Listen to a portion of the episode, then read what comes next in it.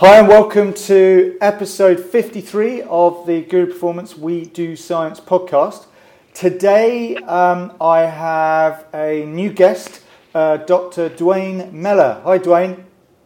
Hi, Lauren. How you doing? So, we've been Good, chat- yeah, we've been chatting a bit um, offline about all kinds of stuff, and um, I think um, before we get into today's uh, topic, I think we should have you introduced yourself to to all of the listeners. So, if perhaps you could tell us a bit bit more about yourself, who you are, your research interests, sort of past and, and current, and then we'll go from there. Well, um, I'm sorry, as you say, I'm Duane Mellor. Um, I, my background is as a dietitian. I qualified back in '97.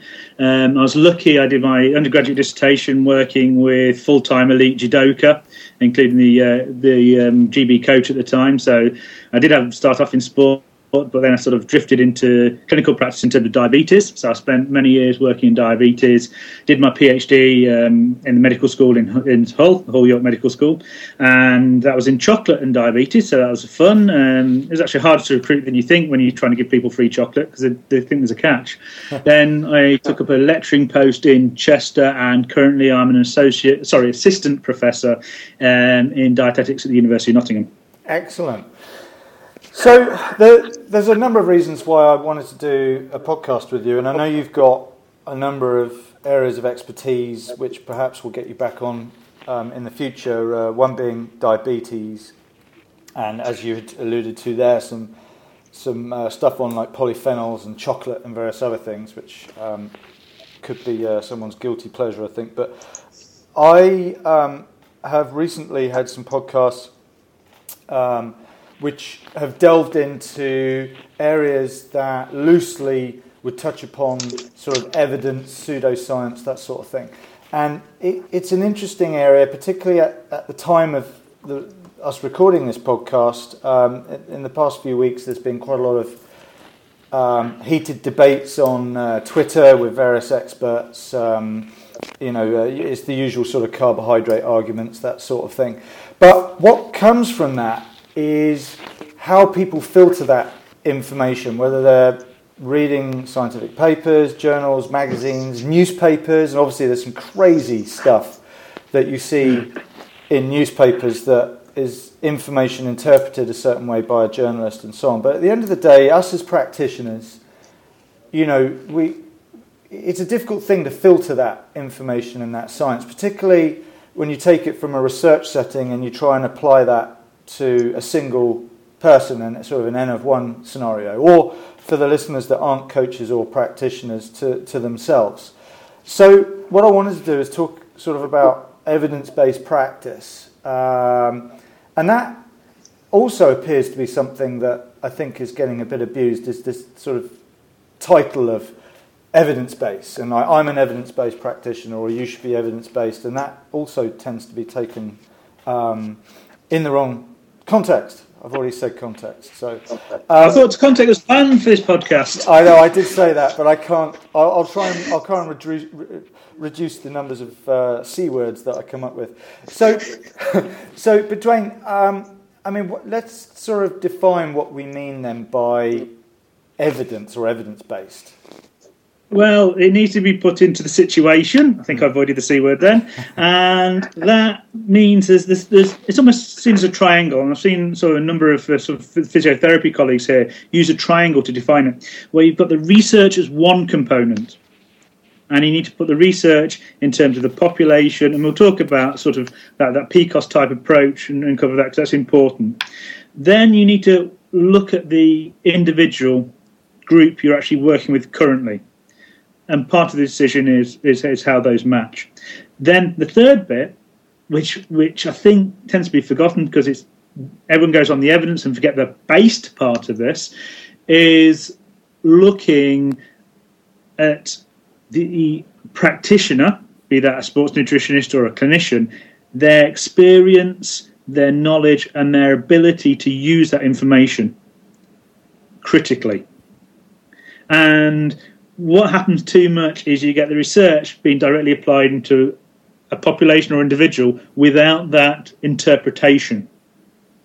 Um, and there's various models of sort of developing how people interpret information from this is what I see, this is what I try through complex decision making, to build up. And the only way of ultimately building up is through experience and trying things out, talking to people, looking at case studies, because case studies often sort of seen as the the um, foundations or the uh, lower class of evidence uh, in the in the pyramid. But they can also be used as a way of testing. You know, this was shown in a group in a different country, a different setting, a slightly different sport, applied to this case, and then we can build up a picture. And we shouldn't see this hierarchy pyramid, which I, think we probably need to, to have a chat about as well. But it's almost more of a cycle where we actually come and see how it can be applied and developed and move forward, refined. Um, you know, almost you know from a, setting looking at a, a, cycle of audit or a cycle of, of review that you find something new, you try it, you test it, you measure it. And the other thing is, is sort of as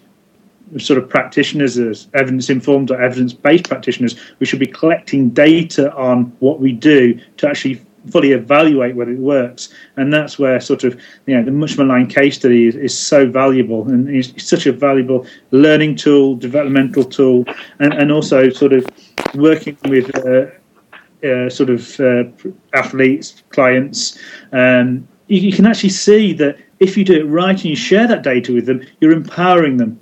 Yeah. Because ultimately, yeah. we we know, particularly with athletes, you know, sometimes our role, our, our impact in them is quite small, hmm.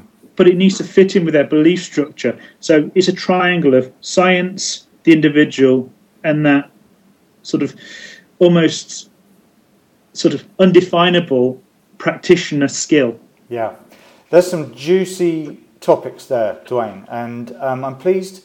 I'm pleased you mentioned the importance of case studies. Um, it's something that I definitely believe in. I've, you know, we've published two case studies so far, and we're working on uh, another two currently. And that process for me has been a fascinating experience. But um, we don't need to get into that. But you, you just mentioned a number of sort of sort of cornerstones, if you like, of, of, of this triangle that you've mentioned. And um, science is, you know, I mean, we, this podcast is called We Do Science, um, and there's a lot of there's a lot of people that have their own idea about what science is, and, and they grasp it in different ways. And I think it's worth defining what science is if we're if we're even to use it in this in this uh, triangle.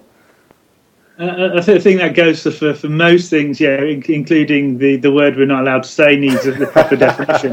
Um, and then more people will be happy with it. Yeah. So, in terms of science, it's it's a rigorous, reproducible methodology which actually tests whether a behaviour, an action intervention has an impact on an outcome that we want to and can measure. I think that's important. thing, We can measure it. Um, within that, you have various issues in terms of idea of bias, um, the idea of confounding, and the idea of robustness or the ability to apply um, the findings of one situation to a, a different situation. So uh, the extrapolation of that information. Um, so how stretched is it to, to move in a situation? So I think it's it's that rigorous and systematic approach where that can be applied to a case study which is a way of finding things out. But if you actually look, and everyone focuses on randomized controlled trials, you know, during my PhD working with chocolate, I realised that you know, I had a chocolate which I thought was good. It had had, the uh, flavonoids in that, which we, we, thought were having the effect, and we had a control chocolate, which you know ultimately will look slightly different, taste slightly different, and people generally have experience of eating chocolate before we put them onto research studies eating chocolate. Mm. So there's prior experience. So in terms of placebo, we're already introducing a potential bias in there.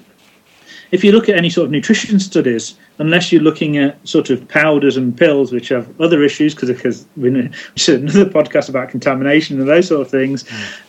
If you're giving someone food, you know, people know the difference between broccoli and sprouts. Mm. So, how do you blind that? And if you're looking at a full diet, there's a whole factor of different biological compounds, belief aspects, timing aspect, which add to the confounding. So, you could almost argue, to a certain extent, and this is quite controversial, so I hope that's okay, that randomized controlled trials, by their nature and design, are trying to test one intervention against another. Mm. So unless they're very, very well set up and carefully designed in nutrition, they're going to have biased data.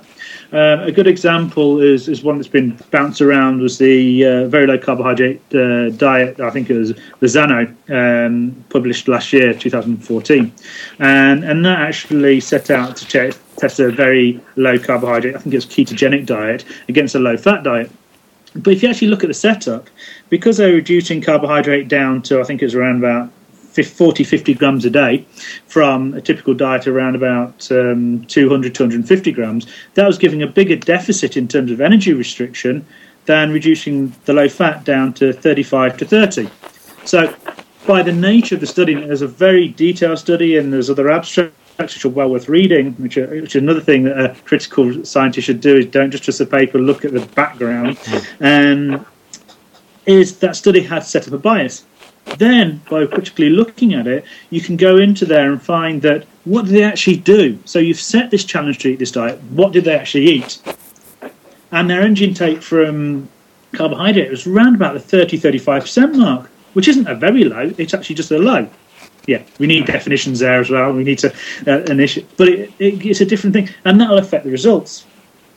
Also, if you look at the paper and go back, because a lot of papers are presented at conferences as abstracts, there's other abstracts around there. And there's an abstract from that data that actually suggests that the lower carbohydrate, higher fat diet didn't have an impact on appetite hormones, which is a lot of people are talking about, oh, high fat diets are better for appetite. That group, in one of their abstracts, suggested it didn't, but that didn't make it to the paper. Mm.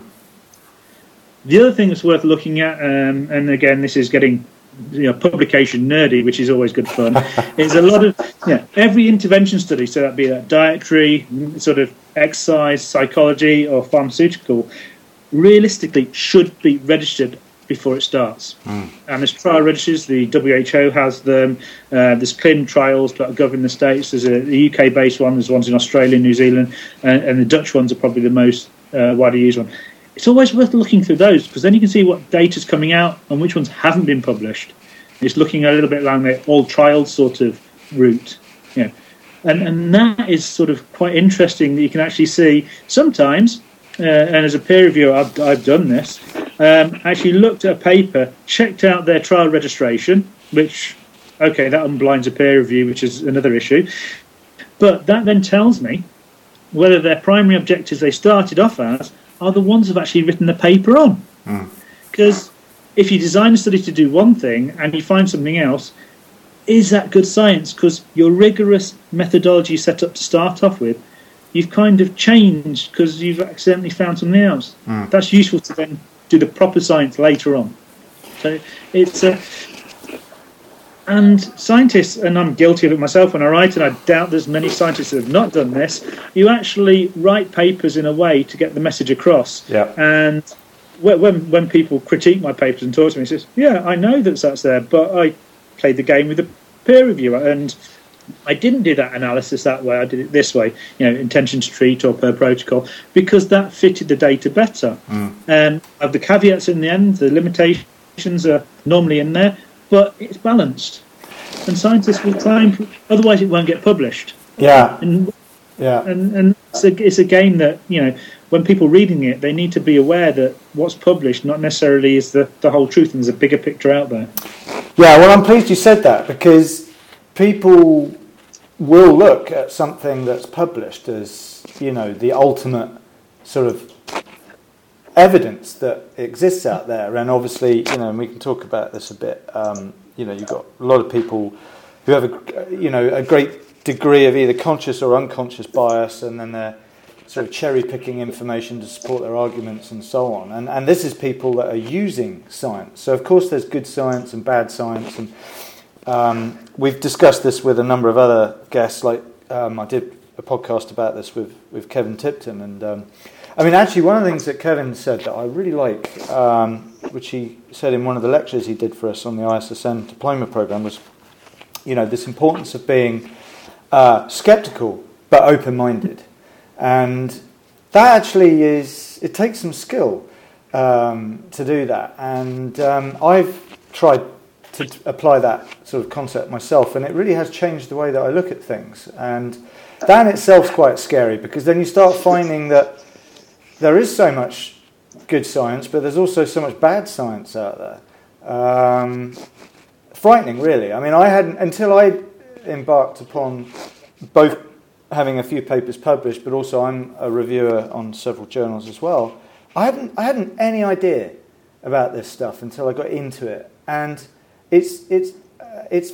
I know it's topical on Twitter right now, but there are papers that are getting out that maybe shouldn't be, and you know, it, it's interesting though that how much of that can influence what journalists read and tell the masses, because the you know the likes of you and I, we're very small numbers of people here. Um, compared to the millions of people that are being influenced by how this information is interpreted over time. Um, but it's all under the name of science. And and then sort of the interesting, I'll pick a few things there. It's yeah, I, have personal beliefs, but I don't drag them into science. You know, um, I sort of mainly because I'm sort of tight-fisted. I'm a vegetarian. It, means eating food's cheaper, and I have to be more imaginative because I like cooking. Uh, and I could quite easily put an argument one-sided based on the science that a purely plant-based diet is the best way of preventing diabetes in the same way that people are advocating a high fat diet. Yeah. But I refuse yeah. because I know there's a number of different ways of doing that, and that wouldn't be scientifically sound. Um, so, sort of, I, I, put skepticism there. I challenge myself and sort of think, and yeah, there, there are options, and there are all, yeah, there are a number of answers. There is not one answer.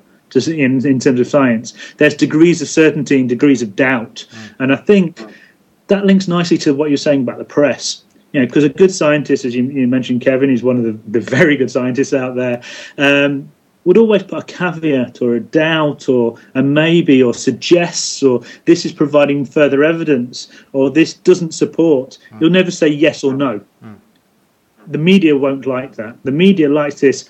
This diet, you know, cutting this out of your diet will solve this problem where scientists will go in response to in, the, in, in, in, sort of working with the media, you know, they they do to their credit try and get some balance in there. The scientists will say, well, this is suggested this, however, this could work, and that then gives a softer message than the person advocating this hard line based on a selected view of the data. And and I think that's something that we probably need to promote to the, the, the public and also journalists you know that certainty in science is not healthy. Yeah. You know, science moves, science evolves, science changes. We're not arguing with ourselves. We're not changing our mind on what's good and bad for you. It's evolving as science does. You, know, you wouldn't still want to drive a car from the 1940s and 50s when you've got much more comfortable cars with air conditioning, electric windows, and power steering now. But no one questions that. When it comes about health advice and nutrition advice, people say, "Oh, you've changed your mind." No, the science has evolved. We've learnt more. Actually, we just need to get a better way of communicating it. Actually, my father would be the complete opposite to that. he, he, avoids wanting to drive anything that's got any modern technology in it. Um, but that actually, uh, I mean, that makes me think. You know, as a as a practitioner, something when, when I'm looking at this science, I always have to bear in mind that the individual's preferences mm. are very important. And that in itself is a powerful strategy in whether or not your intervention is likely to work or not. Because, uh, you know, a lot of this stuff, particularly in nutrition, certainly boils down to the ability of that person to be consistent. And, you know, unlike surgery where cut them open, stitch them up, whatever, this rely, you know, our work tends to rely on someone repeating those behaviours on a regular basis, and they have to actually want to do it. And as we actually we talked a bit offline. Um, and we also talked about this, you know, this stuff a bit, and the imp- uh, and how fickle athletes can be, um, and belief is an important factor. And there, sort of, that ties back into the problem that we have with this science or pseudoscience, or or how that science is interpreted, because belief is a factor, and how that information is is is communicated. You know, is it is it sexy information or is it just downright boring? And of course, that's what the you know the press want to make it sexy because it sells papers.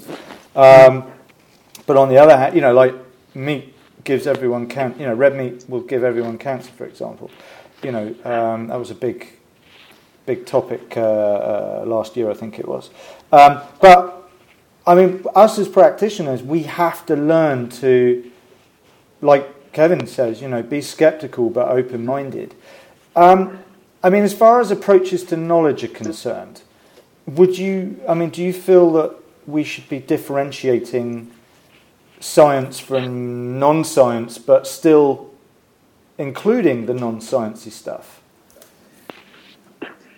Well, if you're working with sort of individuals, they're going to come with their own history, mm. which you know, you know, is more sociological. It's their background, their beliefs, their intake, and you've got this body of knowledge as a practitioner.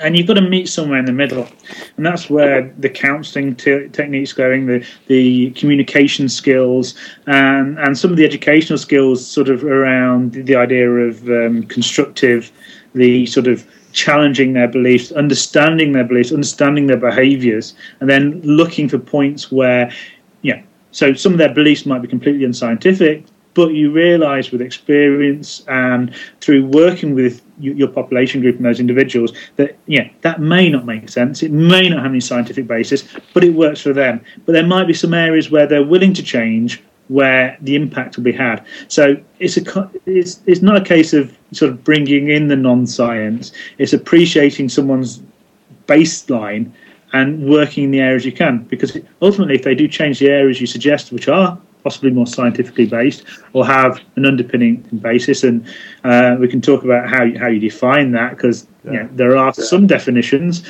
not great ones, and they're very sort of um, much in European language because it's European regulation type stuff, you can actually pinpoint it and then go, this will work in this area. So it may be timing, it may be drinks, it may be snack behaviour. You know, I, I remember sort of as a student dietitian working with these judo players, the, the only thing I got them to do was eat breakfast. So we had a significant increase in, you know, sort of uh, carbohydrate intake because they could get toast before they went on a 10, 10k run because yeah. the 10k did nothing for their sport yeah. apart from getting them mentally conditioned to be able to do a 10k run, yeah. which is quite an important thing for many sports. It just toughens it. And the coach knew that, the athletes knew that, but they found that it sort of early in the morning. They found that having the toast before made the run easier. There could have been some science there. You know, it could be more just they got up a little bit earlier and a bit more awake to do the run. um, but it worked for them. And that led to other gains and, and, sort of it worked on that. Very simple things, but it's not necessarily changing the whole pattern. They were still doing sort of the sweating off the weights with all co- competitions because that's what they, they didn't feel prepared if they didn't do that. Mm. Yeah, yeah. We know as a science point of view, not great, not ideal, but you know, little wins. I think he's going for those little wins with science. It may propagate other wins. Um, I think I mentioned sort of the idea of definitions because if you're looking at sort of health claims around nutrition, oh. uh, yeah, yeah, that, that's probably another debate. But yeah. it has to have a mechanism and it has to have something that's identified as causing that mm. and sort of good evidence in the population. Then you get some sort of spiel out the other side. And whether we're looking at, we, it's not just relying on the study. We need to have a bit of science understanding how it might work. Mm. And I think the key thing there is having that bit of science that then we can talk to our clients and actually explain to them, okay, this is what we, we think might be useful for you, and it might have this effect. If you notice that effect, you might want to keep doing it. Yeah. Yeah. I did a very interesting podcast with Dr. Mayur Ranchordas on the placebo effect, and that whole thing's fascinating. You know, this business of um, placebo and nocebos and as a strategy in itself, of course, you know, and I, I've certainly found this in my own practice, you know, how you dress up the information, you know, do you do you give someone some nutritional recommendations as sort of scribbled on a piece of paper, or do you actually make the effort to present it um, in a well typed out document? You know, uh, do you put some charts and graphs in there, assessment results, to show that you know they've lost X amount of body fat or whatever. You know, these are tools that have interesting influences on on their behaviour and your strategies and your interventions, and um, that science plays part of a role in that, doesn't it? If you've got some evidence, it, it maybe it enhances that placebo effect. I mean, what do you think about that? I think there's a few things. I tried to actually look at placebo effect in my PhD and miserably failed. um, The, the, the reason being, because it was doing randomized controlled trials, Hmm. the people who volunteered to take part had a different personality type. Right. Yeah. Generally, um, it, it was based on a concept called attachment theory. So they, they're more likely to have secure attachment than the general population I was trying to recruit from, um, which, which is an interesting finding in itself. Um, and so we couldn't actually distinguish whether the response to placebo could have been attributed to that because they were all wanting it to work. Um, and I think that's that's something to, to, to think about when you're working with clients, whether they want it to work. And if they want it to work, they're more likely to try things. I think the other thing about the placebo is you can break it down. You've got two aspects there you've talked about. You've got the therapeutic relationship, which is the practitioner client relationship, which can have an impact. But also, you've got the um, concept of biofeedback, as in terms of providing data. So you're going beyond the simple placebo effect of, of the uh, randomized controlled trial. The fact they're engaged in this process, they're attached to it, they have an, a benefit. But also, you're adding in these therapeutic benefits in practice, which would go beyond the placebo effect you'll see, in research, and as well as you know, occasionally providing data. And and you know, the whole concept of branding is in there as well. You know, if you're buying to a brand, you, you- you're attaching value to it. Yeah, and yeah, if someone's paying paying for a service, do they tend to respond better than if they're not paying for a service? Yeah. And and then you've got the concepts of ownership, loss, and those sort of things, which are well documented in economic theory, which you probably haven't really investigated properly in, in this sort of area at all. But it's likely to apply. You know, if you pay for something, you want it to work. Yeah, yeah, yeah. I'm a big believer in that. I I find in my own practice, I prefer my clients to commit to working with me for a period of time that they usually pay up front for, and I get a much more committed client, like you say. Um, and every now and then, I'll I'll work with um, elite athletes or whatever on a sponsored basis. They just can't afford to work um, paid to work with me, but you know we develop a relationship uh, that's mutually beneficial, but they don't pay for it. It's not the same. It just isn't the same. And I think you're right. You you don't you don't just need to buy into it intellectually, emotionally. You also need to buy into it financially, economically. It's a powerful part of that process.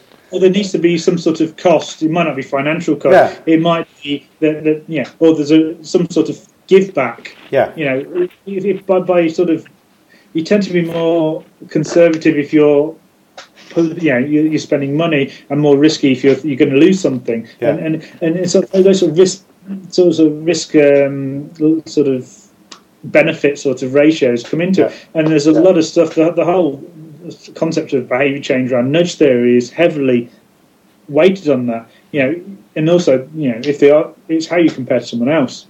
yeah, If someone else is doing that and they're good, you know, I want that. You know, and, and you see that sort of throughout sport. You know, um, in terms of equipment. You know, sadly, sort of in the past, uh, in, in the areas of doping as well, they tend to propagate.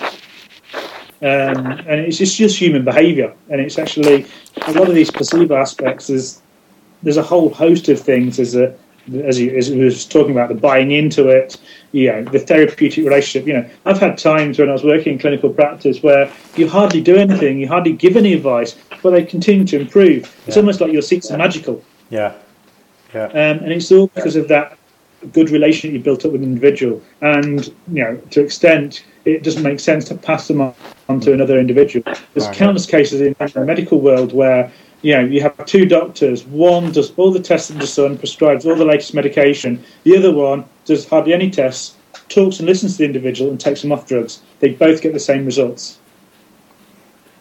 And that, that bond between human beings, particularly in, in sort of long-term conditions, you know, diabetes is a great example. You know, you can't undervalue that relationship between two individuals. Someone listening, someone understanding, someone trying to help, someone find the solutions that they can work with. Yeah. I completely completely agree. Um, actually, I've got a Professor Andy Lane coming back on. He's been on before, and we're going to talk about. He, you know, he's a sports psychologist is his, his main thing.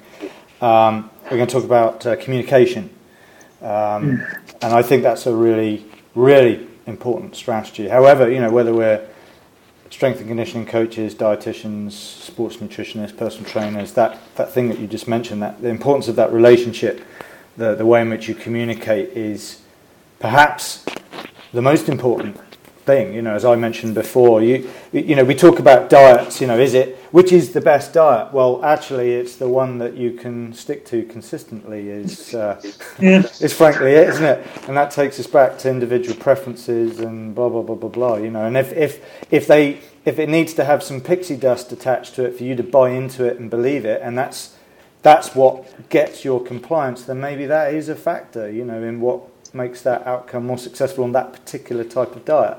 Um, and we shouldn't poo poo it, despite our own biases, however evidence based we like to feel we are. Actually, so that's a segue. So let's bring us back into this idea of being an evidence based practitioner. Um, you referred earlier to this, this, there's this hierarchy of evidence. Maybe we should yeah. explore, let's explore that. So, so this the historical hierarchy, um, sort of the classic model, where you have at the bottom you have your your case studies. Hmm. So these are where you make your first observations of something, and, and then say, oh, there might be something here.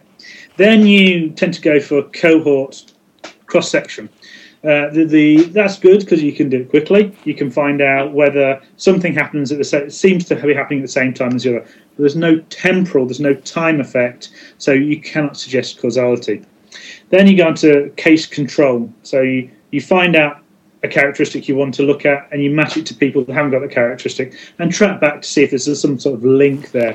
Um, that has its limitations because you can overestimate relationships, particularly in things that are quite common. Then the next step up there is your um, prospective cohorts. So you get a group of people and you watch them for a period of time ma- mapping behaviours. It could be exercise, it could be smoking, alcohol. We're interested in diet, so we'll say diet. And then several years down the line, you see if something's happened to them. You know, they've won gold, gold medals or they've died of heart disease. Depends on your outcome. And then you look back to see if there's any sort of impacts, and that's where a lot of the saturated fat controversies come in recently. Mm. Then, sort of getting towards the top of the triangle, you've got your randomized controlled trials. You've probably got sort of, sort of less well controlled trials underneath there, where you actually deliberately give one group something and give the other group something different. And look, that shows true cause and effect in theory. We've already mentioned that can have problems with diet because how do you know it's the one thing you've changed where, you know, if you reduce fat in a diet, what happens to the carbohydrate, the protein? And it's not just that because there's lots of different sorts of fats. Mm. There's not just even the three types of fats that everyone talks about. You know, there's many types of saturated fats which are different. And we know that now if you look at the sort of protein, you know, you've got the whole. You, you, go back to your basic amino acids, but they combine in, you know, nearly infinite number of ways. You know, then you've got carbohydrates; they vary as well. So you suddenly got this really complicated picture. It's not the same as a white pill or a blue, you know, the blue pill or the red pill as you get in the matrix. Diets are far more complicated.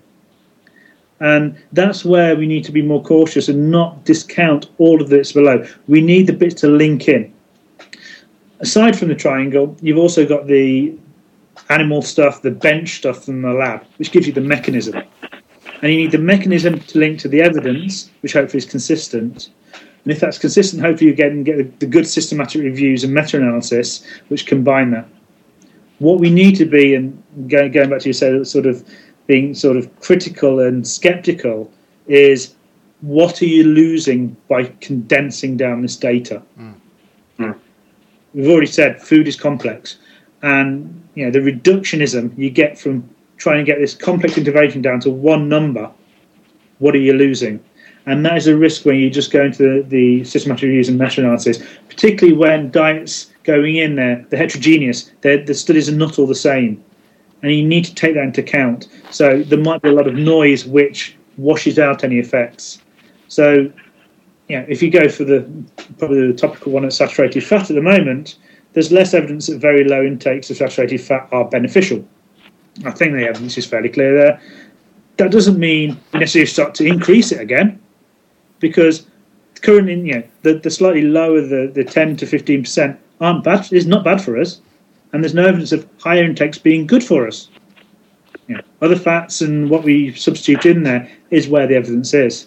So we need to be careful that we don't have a blinkered sort of this null hypothesis approach that it's either this answer or that answer. Yeah. We need to take totality of the picture together to get a reliable sort of uh, message, which yeah sounds like I'm sitting on a fence and getting splinters, but it means you've actually taken in all the evidence rather than just the system, the, the, the one message you're wanting to, to back up an argument. Yeah, as a, I, I, I use the analogy of a toolbox quite a bit, um, both on this podcast but also with my own students, and I like to present it as, look, you know, in in that sort of toolbox of evidence and skills and, and whatnot, there's all kinds of stuff that's in there, and you do need to understand, you know, what tools you've got. You need to know which what's the evidence behind each tool and in what scenario you would use those tools and you know the mechanisms by which that might work that's why we need to know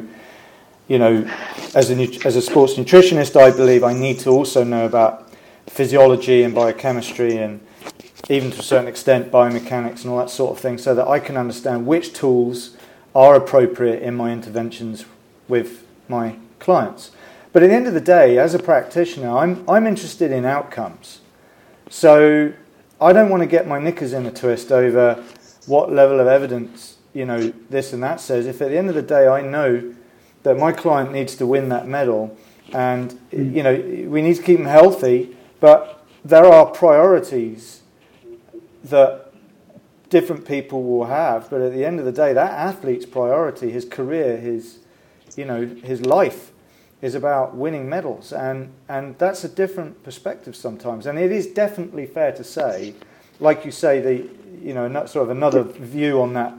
The sort of red and blue pill, or purple, or whatever colours they were. I'm not such a matrix geek as you, obviously, um, but the um, you know th- there is more than one way to skin a cat.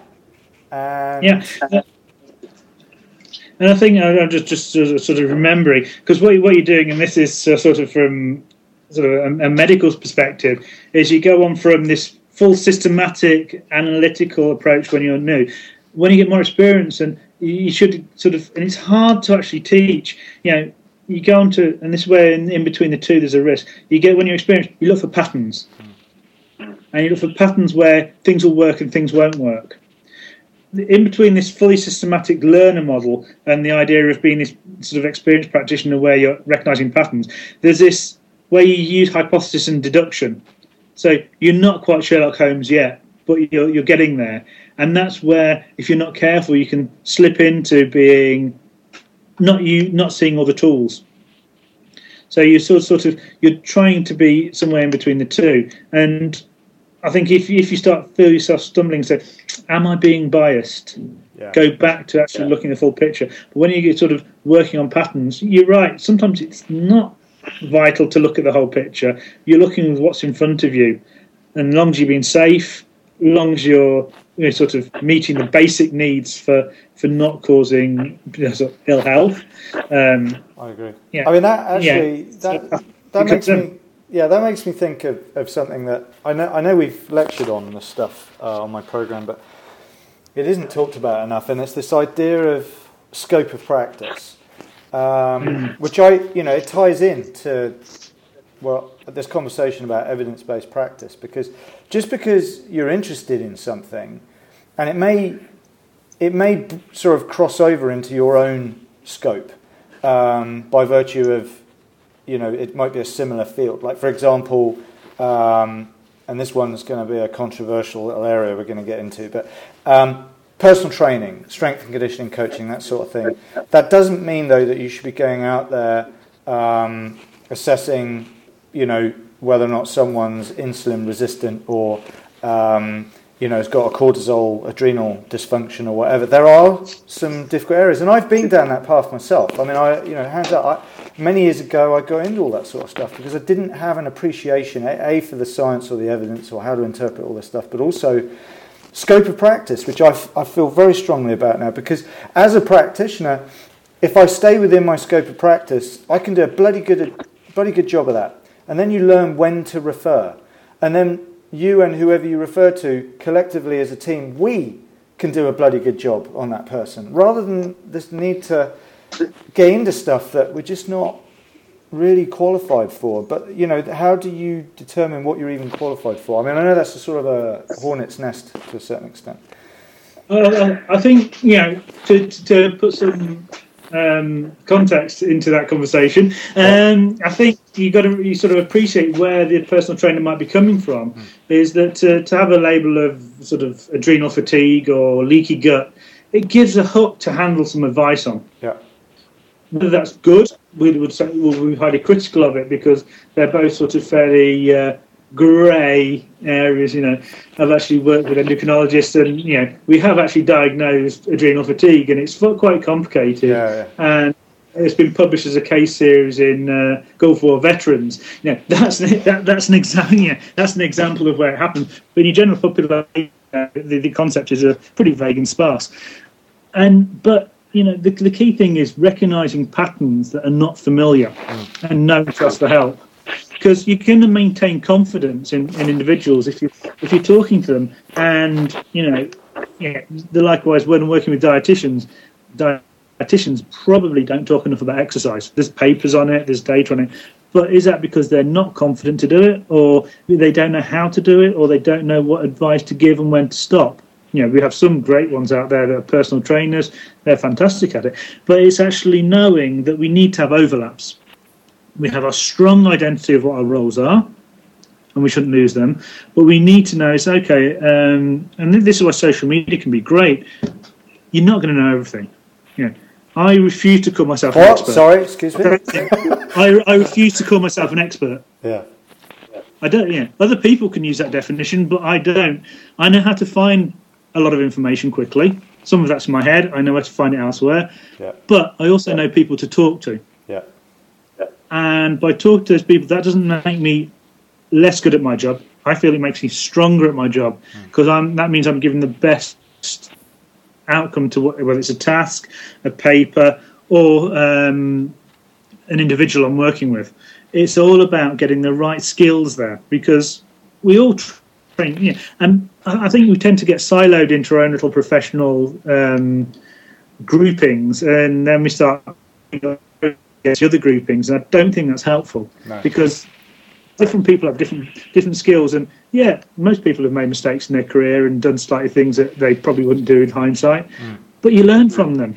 And if you're open about it and you share it, that's got to be a good thing because yeah, people out there they're they're going to do the same thing and I think, well, I've messed up now. That's it. I've got to find another way. No, learn from it, move on. And that's the idea of being a reflective practitioner, which, you know, that's probably something I didn't mention linked to the practice, but you need to reflect and learn on what you do. You know, because sometimes, you know, yeah, the evidence isn't there, and how do you how do you actually either develop it or make it safe?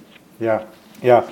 No, actually, uh, reflective practice is um, something I'm very into. I'm um, sort of in the final stages of, of doing my professional doctorate, and that's a huge factor for me is reflecting upon my own experience, of which has been a very. I've gone from being very unevidence based to very evidence based, and um, I've learned a lot from that. And, and learning about well, what is it actually makes your interventions work, and much of what we talked about, you know, communication and buy-in and that relationship, and that to, just to bring us back to that point that we just raised about scope of practice, that relationship's important, particularly you know, for the listeners that are personal trainers, you know, I used to be a personal trainer a long time ago, and that relationship is is a very special one that you have with clients, which most practitioners don't have because you don't see them that often. Whereas PTs, you know, two, three, maybe four times a week you're with someone. That's an, an amazingly powerful thing.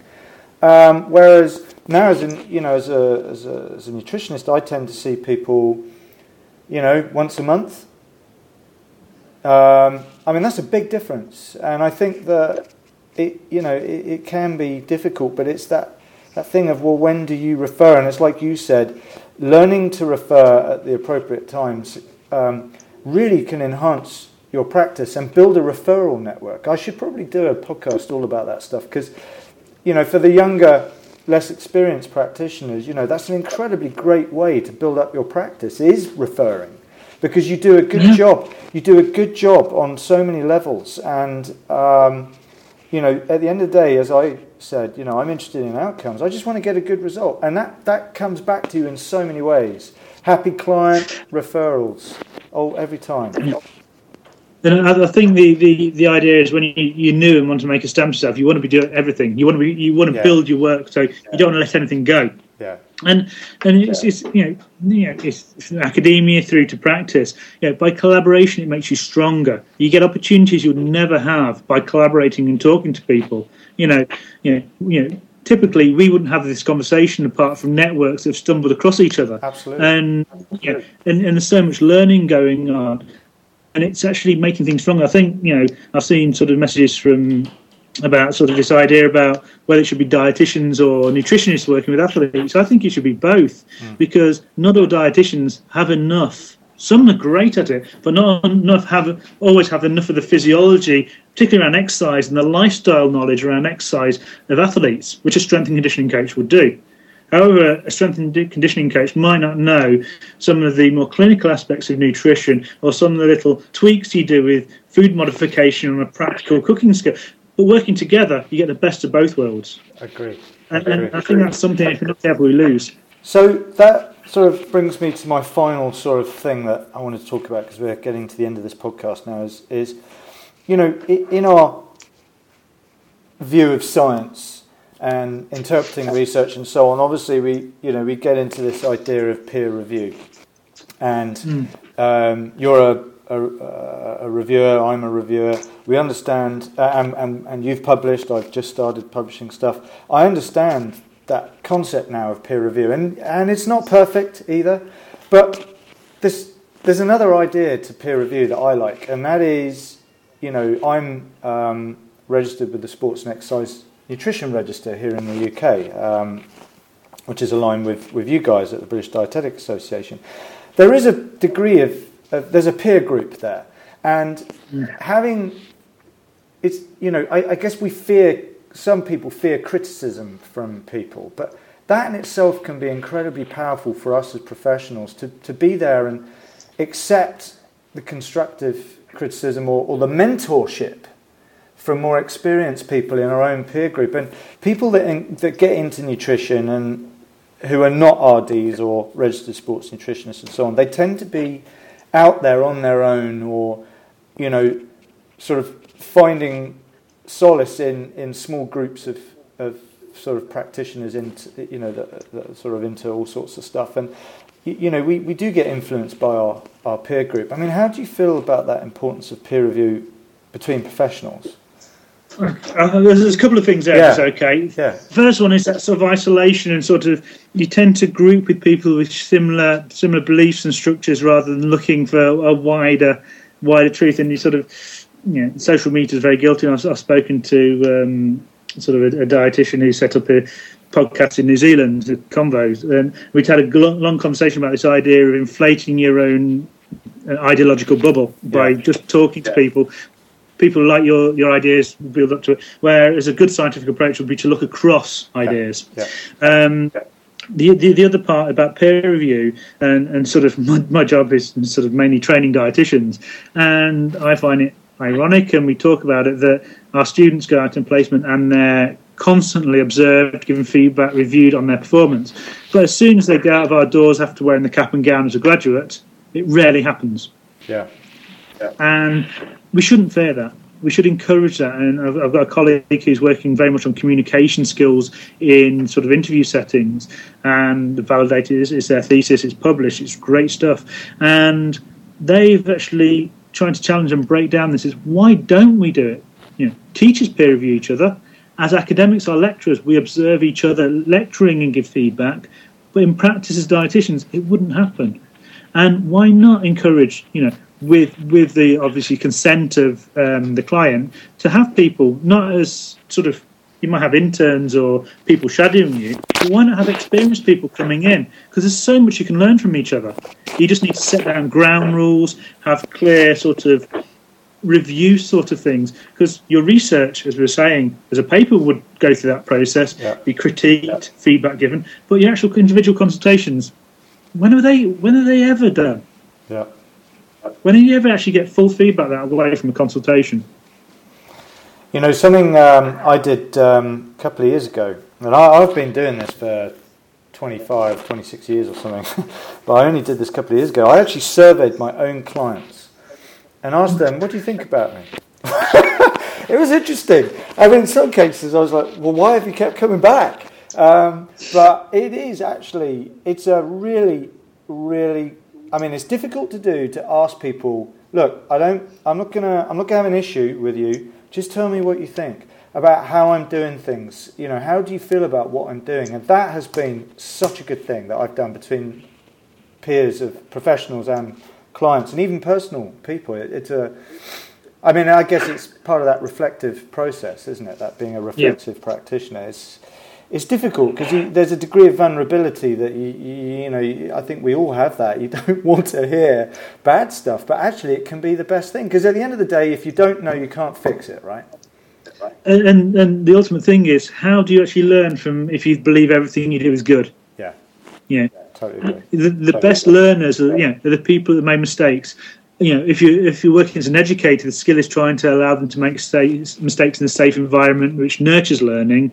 Um, in a professional situation, you can be a little less supported, but that's when having a network of peers is look, I did this really badly the other day. I got some awful feedback. What do you think? Yeah. Or would you yeah. mind coming to see me because I'm just I'm losing confidence here, and actually have a supportive learning environment. You know, uh, sort of working with hospitals in this job. Some of the hospitals, the way they've changed since uh, the uh, Francis report is amazing. You know, they are such open learning cultures. You know, the idea is, you know, you know, in the NHS now in, in, in England, if a hospital isn't reporting enough incidents or errors, that's considered a problem.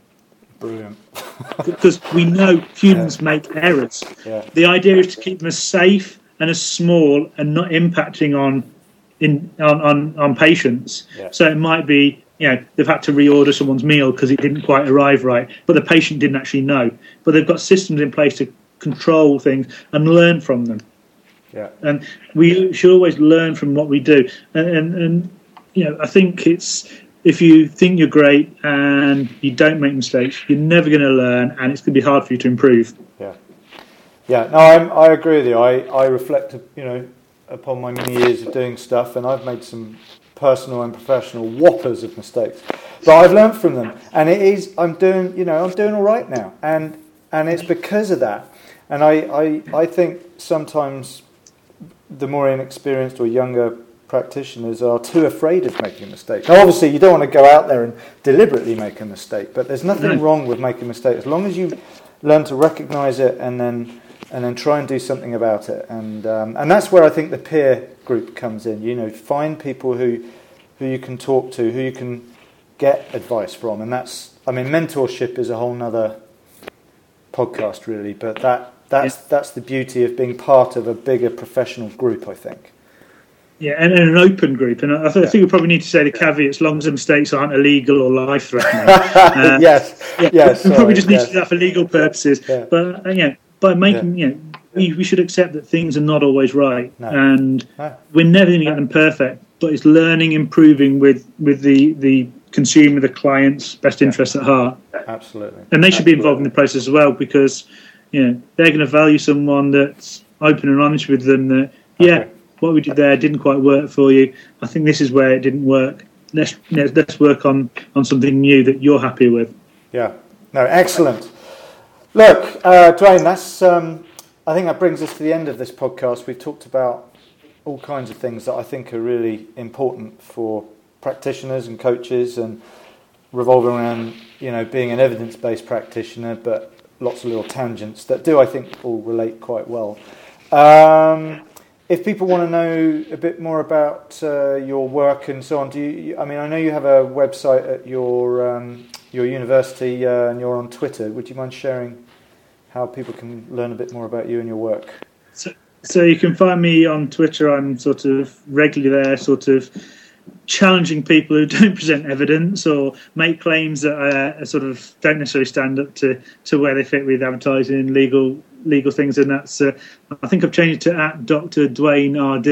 Yeah. Uh, it's my Twitter handle. Um, partly out of rebellion because I've got a PhD, so I think I should actually use it, even though I'd never use it in real life. um, also, quite easy to find on LinkedIn and through the uh, School of Biosciences website at the University of Nottingham. I've got a page. Probably needs a little bit of update because there's been a few more papers since that. Yeah, that well, you're on uh, ResearchGate as well. I noticed this morning. So yeah, oh, I've got mixed feelings about ResearchGate. It's a good way of archiving things. Yeah, um, you get a lot of notifications. It's sort of the Facebook for uh, for researcher geeks, isn't it? It's interesting. Uh, there's also academia.edu, which emails you when someone's googled you, which is always fun. Oh, but you, you need to get too paranoid about it. Yeah. Okay, mate. Well, look, thank you very much for your time today. It's been great talking to you and sh- you know sharing with us your your expertise. Um, I'd love to get you back on again. You know, we can talk about diabetes and chocolate. Um, that's got to be a that's got to be a great one. I can't imagine doing doing research on chocolate. That must have been fascinating. So, um, but I of course um, am Laurent Bannock, and I um, if you want to learn more about this uh, podcast, you just uh, go to guruperformance.com and just click on podcast. There will soon I keep promising this, but there will soon be a page per podcast with information and links about um, the topics we've discussed and the guest experts that I've had on the show. But um, look forward to bringing another another episode back to you all very soon. So once again, thank you, Duane. Thank you.